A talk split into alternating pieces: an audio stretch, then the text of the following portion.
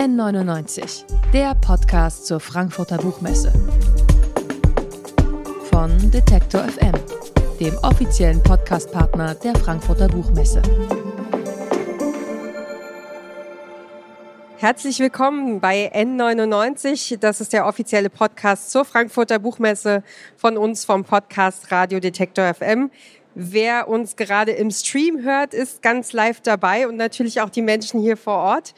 Wir senden von 15 bis 19 Uhr live aus Frankfurt. Und ich bin Ina Lebetjew, ich bin Redaktionsleiterin bei Detektor FM und meine nächste Gästin hat mit ihrer Band Wir sind Helden Musikgeschichte geschrieben. Songs wie Denkmal oder nur ein Wort summen immer noch in unseren Köpfen herum.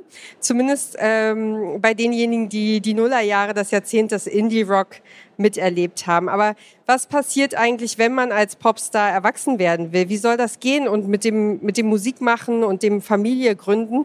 Und kann man sich jemals wieder auf einen anderen, auf einen neuen Karriereweg einlassen, ohne immer wieder am alten Erfolg gemessen zu werden? Judith Holofernes ist heute Solomusikerin, Podcasterin, Autorin und als Künstlerin hundertprozentig unabhängig und ihren Weg dorthin, der so viel sei schon mal verraten, nicht gerade leicht war, den beschreibt sie in ihrem neuen Buch Die Träume anderer Leute. Und ich sage ganz herzlich willkommen, Judith Holofernes. Schön, dass du da bist. Ich freue mich sehr. Ich mich erst. ähm, ich muss zugeben, man erschreckt sich erstmal, wenn man anfängt, ein Buch zu lesen, weil man trifft nämlich auf diesen ersten Seiten nicht auf eine gut gelaunte Judith Holofernes, die Musikerin mit dem wahnsinnig positiven Gemüt. Dein. Buch beginnt im Jahr 2007 und du beschreibst dich als unglücklich, krank, ausgebrannt und kaputt. Ähm, wie viel Überwindung hat es dich gekostet, das so ehrlich aufzuschreiben? Ähm, es hat mich mehr Überwindung gekostet, das am Ende auch wirklich rauszubringen. Bei mir ist es tatsächlich irgendwie bisher immer so gewesen, bei allem, was sozusagen für mich schwierig war in meinem Weg in der Auseinandersetzung mit dem Außen und dem Kommerz und so. Irgendwie war dieses Kreative immer bei mir sehr eindeutig und sehr auch geschützt oder so. Also ich habe da so eine tragbare Blase um mich herum. Und wenn mir einfällt, dass ich was machen kann, möchte, dann kann ich sozusagen das irgendwie relativ erfolgreich ausblenden, was das dann später bedeuten wird. Das heißt, beim Schreiben ist es mir überhaupt nicht schwer gefallen. Und ähm, ich habe auch tatsächlich Vorbilder in dem Genre. Ähm, das Genre bedeutet mir unheimlich viel, also Memoir, dass Leute sozusagen sehr ehrlich aus ihrem Leben erzählen. Ähm, Wer sind diese Vorbilder? Äh, also ich habe wahnsinnig viel Memoir gelesen. Ähm, ich glaube, meine allerliebste Autorin ist Mary Carr, die ähm, die unterrichtet auch kreatives Schreiben in Amerika und die hat auch einen Buch über das Memoir Writing veröffentlicht und ich glaube, das bekannteste Buch von ihr ist Der Club der Lügner, heißt es auf Deutsch. Das ist ein wahnsinnig tolles Buch und es hat drei Teile und ähm, ja, ganz toll. Ähm, du, du warst gerade dabei, noch auszuführen, also so, Memoir. Genau, ja. ich wollte sagen, ich hatte irgendwie von Anfang an einfach durch diese Vorbilder, die ich hatte und deren Bücher mir eben auch immer viel bedeutet haben, ähm, wusste ich irgendwie, dass ich keine, also wenn ich das mache, dass ich keine Wahl habe, weil ich finde, das ganze Genre funktioniert nur, äh, wenn man sehr uneitel ist darin und ähm, eben diese Mary Carr, die dieses Buch über das autobiografische Schreiben geschrieben hat, die sagt auch, dass man sozusagen immer auf sich selbst den äh, uneitelsten Blick haben muss, ähm, und sozusagen mit sich selbst weniger vorsichtig sein muss als zum Beispiel mit irgendwelchen anderen Protagonisten, die da vorkommen, die ja auch alle echte Menschen sind. Du beschreibst im Buch einen ziemlich langen und zermürbenden Weg einer Karriere, die erstmal aussah wie aus dem Bilderbuch. Ein echtes, erfolgreiches Rockstar-Leben mit so vielen Plattenverkäufen, dass es Echos geregnet hat. Wann hast du denn begonnen, an diesem Leben zu zweifeln? Naja, das, ich finde, es gibt oft so Gleichzeitigkeiten im echten Leben. Also das, was auch gleichzeitig noch wunderschön sein kann, sonst würde man ja auch nicht daran festhalten. Und äh, selbst in den Zeiten, wo ich sozusagen schon ja wirklich so, ich würde sagen, so Ermüdungsblackouts hatte und irgendwie davon fantasiert hatte, mich so, weiß ich nicht, auf der Bühne einfach nur auf den Boden zu legen. Also ich, es gab so Zeiten, da hatte die äh, der, der Bühnenboden so einen Sog auf mich, dass ich immer dachte, irgendwann gebe ich dem nach und leg mich dahin und mache überhaupt nichts mehr. Ähm, sogar in den Zeiten hatten wir aber noch wahnsinnig schöne Konzerte und ähm, haben, finde ich, das schönste Heldenalbum aufgenommen. Und ich glaube, diese Uneindeutigkeit ist es natürlich, die das dann auch schwer macht, irgendwann zu sagen, ähm, das ist zwar in Wirklichkeit schon noch mein Traum, aber ich habe inzwischen vielleicht neue Träume und unter anderem ähm, den Traum vom nicht kaputt gehen und mich nicht kaputt arbeiten und dann daraus auch die richtigen Schlüsse zu ziehen. Ähm, sogar das Elternwerden äh, hält euch dann in der Zeit nicht davon ab, weiter Musik zu machen und auf Tour zu gehen. Das war ja ein Traum, den du hattest, Kinder zu haben. Ähm, du bist äh, verheiratet mit dem Wir sind Helden Schlagzeuger Pola Roy und fünf Jahre lang habt ihr zuerst ein, dann sogar zwei Kinder mit im Tourbus dabei gehabt. Ähm, wie habt ihr euch das vorher ausgemalt? Äh, vielleicht welche Sorgen hattet ihr, als ihr darüber nachgedacht habt vorher? Ich weiß nicht, ich habe mir erst total Sorgen gemacht. Also ich war, ich hatte schon ganz lange den Wunsch, also es war bei mir relativ eindeutig, dass ich Kinder haben möchte und dass ich die auch nicht irgendwie in ganz ferner Zukunft erst haben möchte. Und ähm, in der Zeit, wo ich sozusagen gehadert habe, ob das funktionieren könnte, hatte ich unheimlich große Zweifel.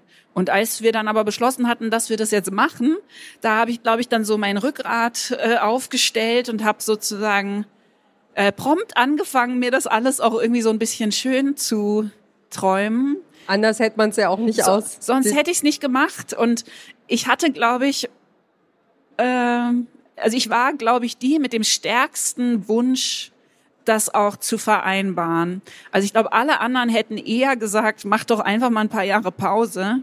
Und ich hatte aber eben die Vision und ähm, ich kann es auch immer noch gut verstehen. Also ich hatte die Vision, von so einem bunten Zirkusleben irgendwie. Und ich bin selbst sehr ähm, irgendwie unkonventionell für die damalige Zeit aufgewachsen, mit einer lesbischen, alleinerziehenden Mutter in Freiburg, in einer sehr viel bürgerlicheren Umgebung.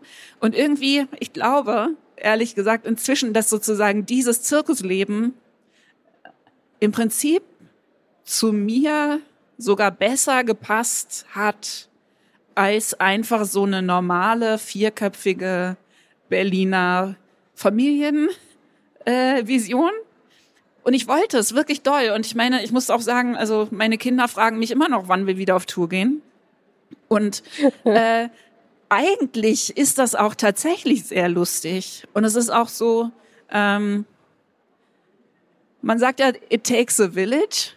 Und wir hatten ein Village. Also es hat auch was sehr Schönes, weil in diesem Bus sind immer zwölf, also im Tourbus sind im Prinzip immer zwölf Erwachsene, die unheimlich nett sind, die alle irgendwann diese Kinder mal auf den Arm nehmen.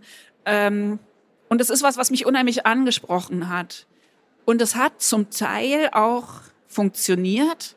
Die Kinder haben eine unheimlich, äh, finde ich, irgendwie gute Früherziehung mitbekommen von Stagehands und äh, Tontechnikern und äh, Roadies und uns und der Band. Und ähm, das Einzige, was ich eben übersehen habe darin, ist, dass ich ja aber auch noch Judith Holofernes von Wir sind Helden sein sollte und nicht einfach irgendwie mit meinen Kindern ein lustiges Zirkusleben auf Tour ähm, zelebrieren, sondern dass da eben auch noch ein ganz schön hoher Erfolgsdruck dahinter stand.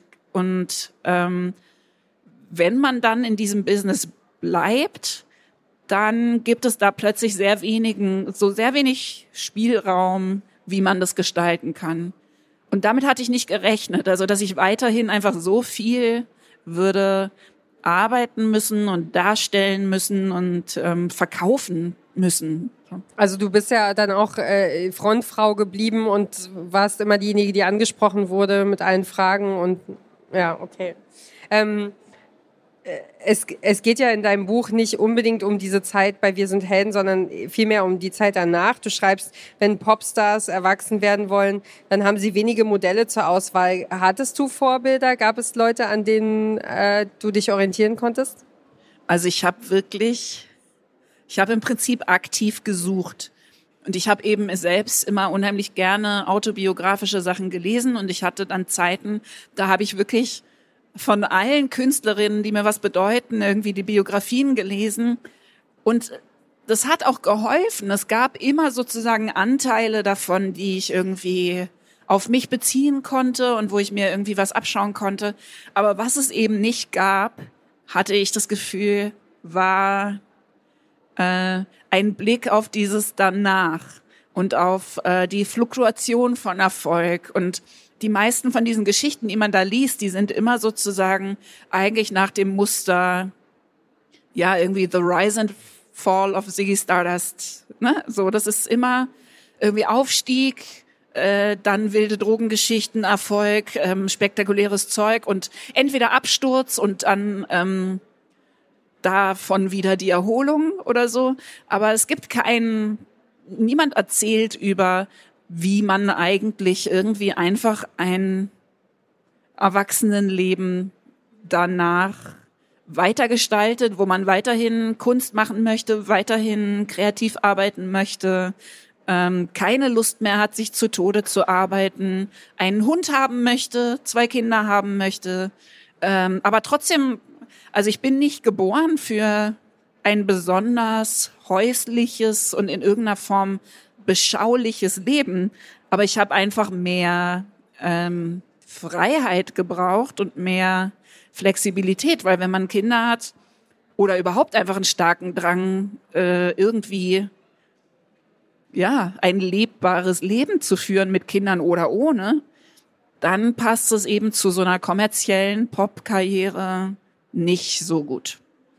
Das ich denke gerade an deinen Klappentext, an die äh, Dschungelcamps und Möbelhäuser-Auftritte und genau. äh, also ja, dieses lebbare Leben ist halt dann vielleicht doch.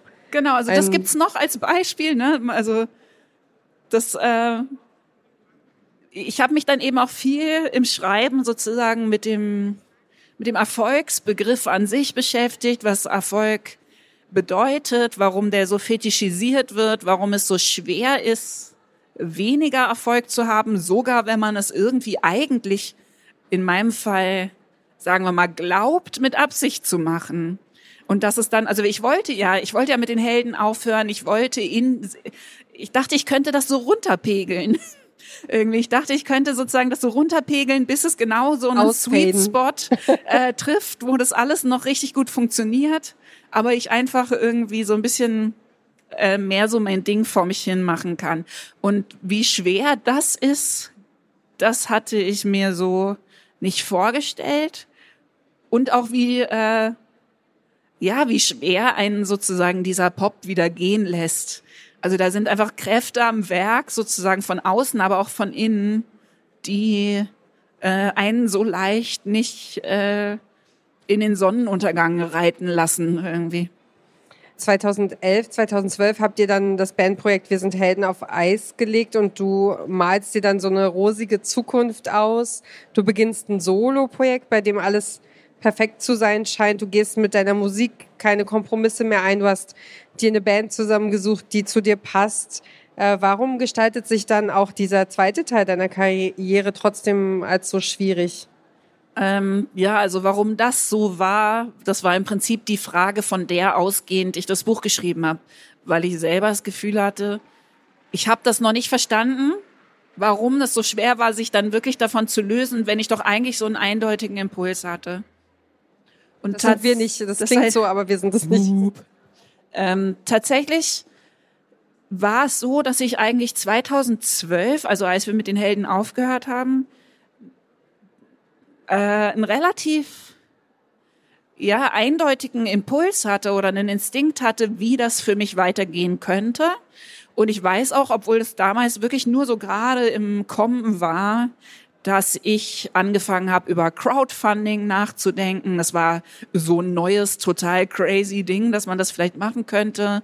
Ähm, die Neubauten haben das damals schon gemacht und waren da so ein bisschen Pioniere und äh, ich war ja noch nicht mal sicher, dass ich irgendwie weiter Musik machen würde, aber ich habe dann eben aus Versehen irgendwie ein paar Songs geschrieben und ich war so sehr, ja, das passiert, wenn ich zu viel Zeit habe. Ja, äh, ist doch aber ein Glücksfall, ja, dass die sozusagen in genau. deinem Kopf da stattfinden und Absolut. raus wollen. Ja, das genau, das war sehr schön. Das war eine unheimlich inspirierte Zeit. Und ähm, aber eigentlich hatte ich das schon ziemlich klar, dass ich nicht mehr sozusagen zurück in diese, weiß ich nicht, Vermarktbarkeit gehen würde. Und irgendwie hatte ich dann im Prinzip äh, in der Erinnerung das Gefühl, dann habe ich dreimal geblinzelt und plötzlich saß ich bei der 1 Live Krone und alles war irgendwie wie vorher. Oder saß beim, äh, bei der Echo-Verleihung. Es war nicht alles wie vorher. Ich hatte schon unheimlich viele Stellschrauben gedreht. Aber ich hatte eben so äh, relativ niederschmetternde Momente, wo ich dachte, äh, Moment mal, warum sieht das eigentlich alles dem, was ich äh, zurücklassen wollte, noch so ähnlich? Und das hatte tatsächlich damit zu tun, dass ich im Prinzip so zurück überredet worden war von Leuten in meinem Umfeld, auch mit unheimlich guten Argumenten. Also ähm, aus einer bestimmten Blickrichtung hat das auch alles total Sinn ergeben. Zum Beispiel ein wichtiges Argument war, dass ich eben diese Kinder auch noch immer noch hatte und dass ähm, mir glaubwürdig vermittelt wurde, was auch stimmt, ähm, dass ich natürlich ein Interesse daran habe, dass andere Leute, eine Plattenfirma, äh, gute Arbeit für mich machen und dass ich ein Interesse daran habe, dass große Plakate aufgehängt werden und dass es eine Radiopromotion gibt, weil ich ja wohl mit diesen zwei kleinen Kindern doch nicht alles würde selber machen wollen. Ja, okay. Und da, da war ich empfänglich. Ne? Da habe ich dann einfach gedacht, ja, äh, vielleicht sind meine Fantasien von dieser radikalen Unabhängigkeit dann auch einfach irgendwie nicht machbar. Und es kam natürlich noch dazu, dass ähm, wir mit den Helden einfach bei Sony unter Vertrag gewesen waren. Und dieser Vertrag, äh, die hatten einfach eine Option auf mich sozusagen. Das heißt, irgendwie war ich da wieder gelandet und dann wurde alles schon wieder so mühlenartig. Und äh, beim zweiten Soloalbum habe ich dann einen größeren Schritt gemacht, habe mein eigenes Plattenlabel gegründet, habe es alles mit Dienstleistern gemacht und habe wieder im Veröffentlichen gemerkt, äh, sozusagen gemerkt, dass das eigentlich das Problem tatsächlich ist, ähm, dass ich mit diesem, dass es bei mir noch weitergeht. Also dass ich nicht nur eine unabhängige Musikerin innerhalb dieses Systems sein möchte, sondern dass die, die Wahrheit darunter ist, dass ich wirklich damit nichts mehr zu tun haben möchte. Und ähm, das ist ganz schwer, zu diesem Punkt zu kommen, wenn man ja aber noch Musik machen möchte.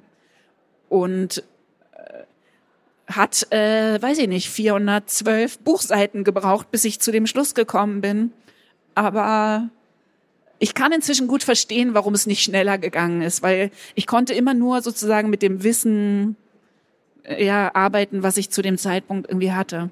Ja, es ist ja auch ein, ja, wirklich, es ist ja ein Leben. Es ist ja nicht einfach nur was, was man, ja, was man einfach mal so macht oder so, ne? Also gerade, gerade mit dem familiären Hintergrund. Ich will noch mal ganz kurz auf eine Episode zurückkommen, weil ich das so krass fand. Ähm, das Label, bei dem du dein erstes Soloalbum veröffentlicht hast, ein leichtes Schwert, ähm, veranlasst diese Beliebtheitsstudie. Äh, Kannst du noch mal sagen, wie hast du dich dabei gefühlt und wie bist du mit diesem mit diesen Ergebnissen umgegangen? Also ich glaube, im Buch liest sich dieses Kapitel äh, sozusagen als eins der lustigeren, aber im echten Leben war es natürlich mittelmäßig lustig. Also ich habe, da war sozusagen mein Soloalbum war ganz frisch veröffentlicht und da hatte ich plötzlich zu Hause einen dicken Ordner zu liegen, den ich zugeschickt bekommen hatte mit einer Studie zu meiner eigenen Bekanntheit. Und du äh, fühltest dich zu dem Zeitpunkt eigentlich ganz ja, happy. Ich war, ich war total happy. Ich war sehr glücklich mit meinem Album. Ich hatte ein relativ spezielles Artwork mir ausgedacht und hatte, ich war noch sehr in diesem sehr verspielten, freien Modus, dass ich einfach dachte, naja, ich mache eigentlich nur noch, wozu ich Lust habe. Und dann habe ich diese Studie bekommen, äh, wo wirklich in Balkendiagrammen und in so Tortendiagrammen äh, aufgeschlüsselt war, was ein Judith Holofernes Forschungstermin, also nicht äh, Forschungsteam, von dem ich nicht so wirklich gewusst hatte, äh, über mich herausgefunden hatte, über meine Bekanntheit im Volke. Und es war eben dabei herausgekommen, dass mein Name zum Beispiel sehr viel weniger bekannt ist, als die Plattenfirma sich erhofft hatte, weil wir mit den Helden ja immer sehr darauf geachtet hatten, äh, dass wir alle gleich sind und mich nicht nach vorne zu stellen. Und äh, es hat offensichtlich gut funktioniert. Also auf jeden Fall wusste Deutschland nicht wirklich, wer ich bin. Und ähm, dann kam aus dieser Studie wurde sozusagen abgeleitet, dass man eigentlich überall dick hätte draufschreiben müssen, die alte von Wir sind Helden. Es war aber auch zu spät. Also es war alles schon draußen und dass es wichtig gewesen wäre, dass man mich auf meinen Fotos erkannt hätte. Wir hatten aber schon lauter Fotos draußen, wo ich äh, auf einem laserspeienden Drachen reite mit hochgesteckten Haaren und einer Ukulele über der Schulter und man mich wirklich nicht erkannt hat. Das war mir irgendwie auch klar. Und äh, ich weiß noch, dass ich das in dem Moment ein ganz kleines bisschen lustig fand, aber natürlich auch total niederschmetternd, weil es so, ja, einfach so ein eindeutiges Anzeichen dafür war, dass ich eben im Prinzip in so einen offenstehenden Käfig zurückgelaufen war und dass sich im Prinzip nichts geändert hatte, außer ich. Und mir klar wurde, dass sozusagen diese Tatsache, dass ich mich geändert habe, das nicht einfacher machen würde, sondern schwerer, weil ich sozusagen angefangen habe, in der Maschine zu quietschen. Also die Maschine fängt ja erst an zu quietschen, wenn sich irgendwelche Teile querstellen. Und ähm, ja, in dem Moment war das niederschmetternd. Heute hast du kein Management, kein Label mehr, nur eine Assistentin und bist als Künstlerin auch seit 2019 auf Patreon aktiv. Ähm, hast du heute andere Sorgen als früher? Ähm, ich habe auf jeden Fall natürlich andere Sorgen, weil ähm, nichts sich natürlich jemals in einem gemütlichen für immer Zustand ein, äh, einschleift. Aber ich muss echt sagen, ähm, also ich bin jetzt seit, ich glaube, drei Jahren bei Patreon und bin sozusagen crowdgefundete Künstlerin, aber auf diese gemütliche Art, wie das eben Steady oder Patreon ermöglichen, dass man äh, dauerhaft von seinen Fans unterstützt wird und nicht mehr diese riesigen Anlauf äh, Prozesse hat mit so Mammut-Projekten, äh, sondern eben monatlich unterstützt wird. Und ich muss einfach sagen, das ist genau das, was ich mir 2012 gewünscht hätte ich wusste noch nicht, dass es das gibt oder ich glaube, es gab es 2012 auch so noch nicht. Das kann sein, ja. Das also ich, glaub, ich weiß nicht, ob es also, Patreon überhaupt schon gab. Aber auf jeden Fall wären wir alle nicht bereit dafür gewesen nee, oder ne, also genau. hätten verstanden, wie es funktioniert. Was es ist und so. Ja. Und ähm, ja, manchmal kann ich im Moment mein Glück kaum fassen. Also wenn ich irgendwie die ganze Zeit weiß ich nicht, im Wald unterwegs bin und meine Texte diktiere mit meinem Hund im Schlepptau und ähm, weiß ich nicht, die komplette Corona-Zeit auf meinem Sofa schreibend verbracht habe. Alle meine Freundinnen, Kolleginnen äh, haben natürlich wahnsinnig gelitten unter, also ich fand es auch nicht lustig, aber ne, hatten ganz andere Probleme als ich und ich hatte eben diese Internet-Community, die ja auf der einen Seite erstens natürlich eine finanzielle äh, so eine Grundsicherung, also im Prinzip ein Grundeinkommen mir gibt, aber vor allem halt auch eine Möglichkeit, äh, in Kontakt zu sein. Auf eine Art und Weise, wie die, glaube ich, den Musikerinnen, die ich kenne, in den letzten drei Jahren wirklich gefehlt hat. Ich möchte noch einen ganz kleinen Abstecher machen, ähm, weil ich das interessant finde, was du dazu sagst. Ähm, schon zu Wir sind Heldenzeiten hast du dich mit Gentrifizierung beschäftigt. Äh, wir von Detektor arbeiten gerade an einem großen Podcast-Projekt zum Thema Wohnen mhm. und Luxusimmobilien in Berlin. Äh, wir schauen uns einen Fall an, äh, bei dem MieterInnen raus mussten, damit eben sehr, sehr, sehr teure Eigentumswohnungen entstehen können. Kennst du solche Geschichten aus deinem Umfeld? Ja, also ich habe Gott sei Dank jetzt in meinem Freundeskreis noch niemanden der wirklich raus äh, ne, rausgeschmissen wurde, aber ich kenne das natürlich, also von unheimlich vielen Leuten, dass die jetzt in dieser Situation sind, dass sie ein Kind zu viel gekriegt haben für ihre Wohnung und dann aber natürlich nicht in Kreuzberg bleiben können, wenn sie umziehen würden. Also ich habe unheimlich viele Freunde, die halt mit drei Kindern in einer Zweizimmerwohnung wohnen, äh, weil es einfach in Kreuzberg nicht mehr möglich ist, in eine Wohnung ein Zimmer größer umzuziehen. Und ich meine, ich wohne in Kreuzberg, ich liebe Kreuzberg auch immer noch, aber es verändert sich in einem Tempo, das kaum ja, man kommt kaum hinterher. Es ist wirklich einfach. Äh, ich finde das immer schwierig. Ich finde das mit der Gentrifizierung immer schwierig, weil das tatsächlich ja auch manchmal in fast so eine Art Fremdenfeindlichkeit kippt. Ne? Also in Kreuzberg gibt es so eine neue salonfähige äh, Kultur des Touristenhassens, wo ich immer so ein bisschen denke, ist euch eigentlich klar, dass das irgendwie. Dass wir die brauchen. Äh, wie nah dran das, ja, nee, und wie nah dran das einfach in der Feindseligkeit ist an so anderen, äh, weiß ich nicht, Gartenzaun-Mentalitäten. Also dann sollen sie halt eben sich ihre Wut doch bitte gegen die Investoren richten und gegen, ja, gegen die Heuschrecken, die den Bezirk übernehmen und nicht gegen die Touristen, die da irgendwie mit so großen Augen selig am Ufer spazieren gehen. Du hast in einem Interview mal gesagt, Berlin ist die einzige bezahlbare Hauptstadt, die du kennst. Das war 2014. Seitdem ist natürlich viel passiert auf dem Wohnungsmarkt. Wie erlebst du Berlin heute?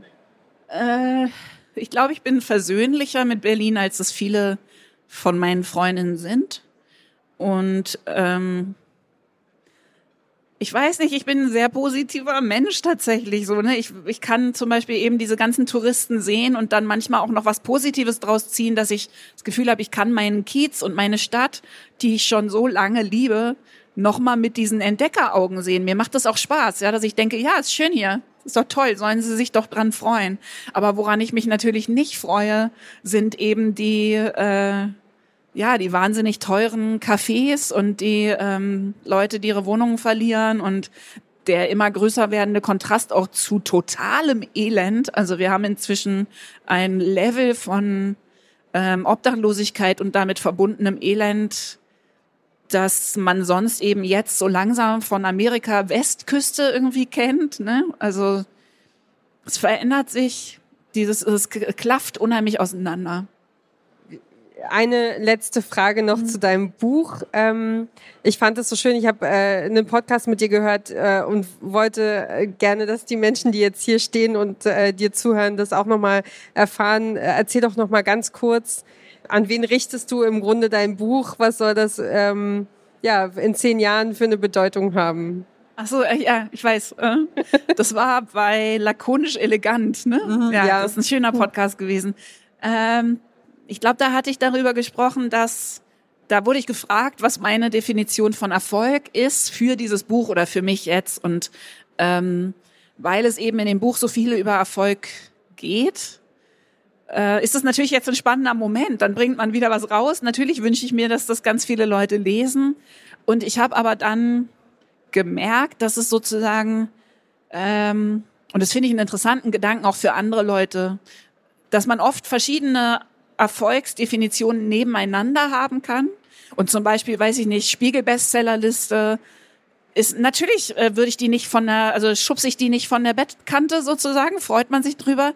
Aber ich habe andere Sachen, die ich als Erfolg definiere, von denen ich weiß, dass ich sie erstens besser beeinflussen kann, zweitens äh, glücklicher damit werde und weniger dafür opfern muss. Und ich glaube, die schönste Erfolgsdefinition, die ich habe für das Buch, ist, dass ich mir eben wünsche, dass das so ein Buch sein soll, das anderen Leuten so viel bedeutet, wie mir eben diese Bücher bedeutet haben, von denen ich vorhin gesprochen habe, äh, wo man anhand des aufgeschriebenen Lebens von jemandem, der einem vielleicht an der Oberfläche gar nicht so ähnlich sieht, äh, ja, irgendwie was lernen kann, was man was einem selber ermöglicht, zum Beispiel bestimmte Prozesse vielleicht abzukürzen, bestimmte Leidenswege vielleicht auch einfach überspringen zu können. Und genau, ich wünsche mir, dass es ein Buch sein soll, das in zehn Jahren sich Leute empfehlen, wenn sie mit einer Freundin sprechen und die Freundin sagt, ich weiß nicht, ob ich meinen Job wechseln möchte Oder ich weiß eigentlich, dass ich möchte, aber ich traue mich nicht. Und dann möchte ich, dass Leute sagen, kennst du das Buch von der Holofernes? Das wünsche ja. ich dir sehr, sehr, dass das klappt. Judith Holofernes, Die Träume anderer Leute, 416 Seiten, im Kiwi Verlag erschienen für 24 Euro. Und wir, wir stehen ja hier auf gute Podcasts, deswegen hört in jedem Fall auch nochmal in Salon Holofernes rein. Da spricht äh, Judith über Kunst und Kreativität, zum Beispiel mit der Regisseurin und Autorin Doris Dörrie und mit Sängerin Mine und ganz vielen, vielen anderen. Vielen Dank für das Gespräch. Danke dir.